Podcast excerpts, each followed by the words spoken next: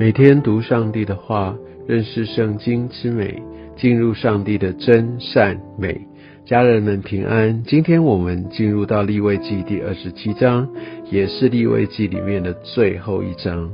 在这一段经文当中，我们看到有关于奉献，我想不管是要奉献给神的，不管是启示的或者是十一的，我想这些都在这章里面有一些的规范。那我们可以看到在这里面讲到说人如果要还特许的愿，意思就是说他有向神启示，他跟人说主啊，求主你保守我什么怎么样，然后我就会以什么来归来许给你，来奉献给你。我想是这样的一个精神。我想这个跟我们之前在出埃及记所看到的这每个人因为他的生命价值所要赎回的，所要摆上是不太一样的。这个是有一种还愿的，有一个要额外奉献给上帝的这样的一个意涵。那你可以看到20岁到60岁的男人，这边他的价值最高。我想这边有一些属灵的含义我想不是说真的是男子然后他就怎么样，然后年轻或者是力壮的他就特别有价值但我想这边特别说的是，确实20岁到60岁的男人，他能够做的工是最多。我想他也象征，比如说在教会里，或者是在服事的场域当中，或甚至在一个被神呼召，即使在这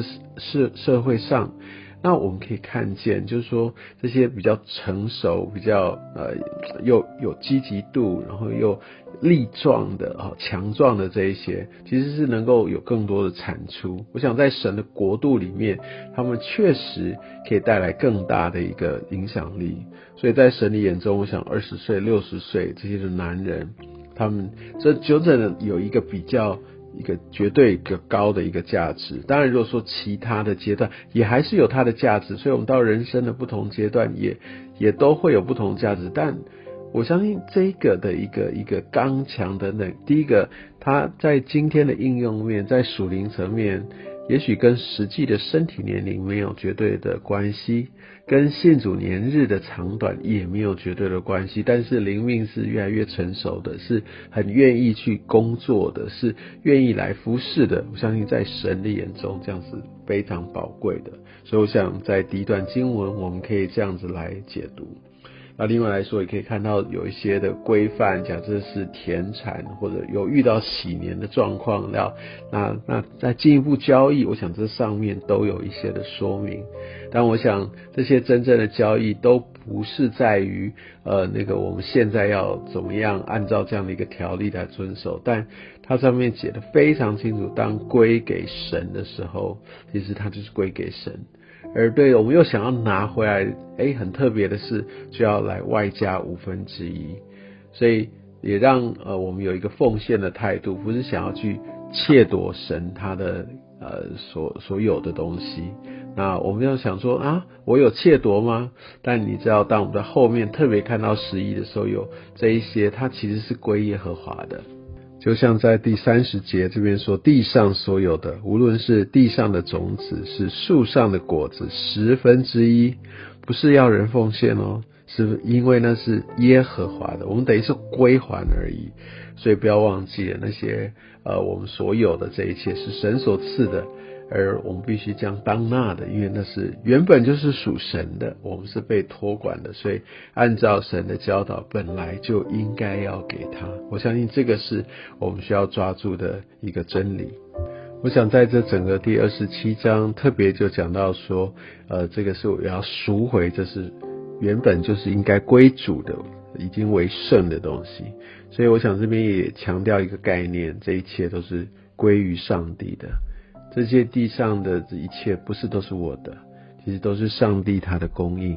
所以我想在整个利未记当中，他一个中心的信息，就像我们不断的在强调，就是归耶和华为圣，包含这些当献的，包含这些他的子民，包含这些牲畜为了要献祭等等，都是透过这一些的一个敬拜献祭，让我们能够与神对齐，也让我们比如说透过燔祭，让或透过这些的赎罪祭，好，这些的平安祭，让我们能够恢复与神，能够跟神和好，也能够恢复与旁边的人的一个横向的关系。神他是看重关系的神，要透过这些的祭祀，我想在当时，我想在救赎计划的在这个阶段，让上帝的同住，上帝的同在可以真正落实在他的百姓当中，要不然以色列民是没有办法去承载的，所以这个对他们来说是至关重要。所以当我们现在在读的时候，我们觉得天哪，怎么这么多的规定，而且当然现在有很多我们都不必再守了，为什么呢？就是因为耶稣基督所为我们摆上的。那你说啊，为什么这些献祭要这么的反复？但就像利未记不断重复的，上帝晓谕摩西说，这是上帝他亲口所说的。所以也许我们没有办法用人的方式就想要出一些合理化的答案，然后去拼凑出一些可能的一些的原因，其实这也许会让我们失焦。我想在这些的规定当中，也让人清楚明白我们需要完完全全的顺服上帝，上帝怎么说我们就怎么行。不要忘记了，就是之前我们在读创世纪的时候，这些义人他们的一个生活样式就是这样子，不是吗？所以我想在今天我们学习，真的要把我们所有的当归神的都要完完全全的归给他。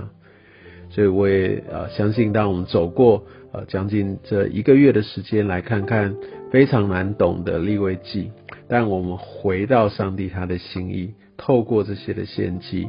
也能够让我们知道我们是属谁的，透过这些献祭让我们能够跟他恢复关系，也透过这些的律例，这些的规范，让我们知道我们要过一个分别为圣的生活，因为我们是被呼召出来，是要离开奴役的，我们是一个被释放的，我们是有耶和华上帝成为我们的主，成为我们的上帝的，我们是这样的子民，是一个特殊的身份。所以我们不可以去认同这个世界的文化，这些世界的价值，去拜这世界上的神。我在说，这不是说只是别的宗教，更多的时候是这个世界的价值观，一个追求财富，追求成就，以为什么就是可以有了什么就可以，就已经一无所求的那种满足。哦，不是这样子的。当任何的事物取代了上帝该有的地位，那我们其实就陷在拜偶像的状况里。其实在属神的观点来看，其实就是犯奸淫。所以我想就有很多很多这一些的一个面向，帮助我们能够来对焦在上帝的心意里。利未记透过这一切的规范，让我们知道怎么样走在一个合神心意的道路上。但很不幸的，百姓还是持续的悖逆。而我们在接下来这卷书民数记，我们要看到以色列民，特别在他们呢在旷野的40年，我相信在民数记也讲到为什么这一个世代在他们的这当中，为什么他们一直困在旷野，没有办法在他们有生之年走到应许之地。我想我们利未记先结束在这里，也愿神来带领我们，也透过以色列人他们所走过的，他们所经历的，但更透过上帝所晓谕摩西的，来显明他的心意的，让我们可以紧紧的抓住，让我们在现在这么多年后来看待我的生命的时候，我会从这些的教导，这些人所走过的路，我们可以知道我要怎么样走在上帝的呼召里。愿上帝祝福你。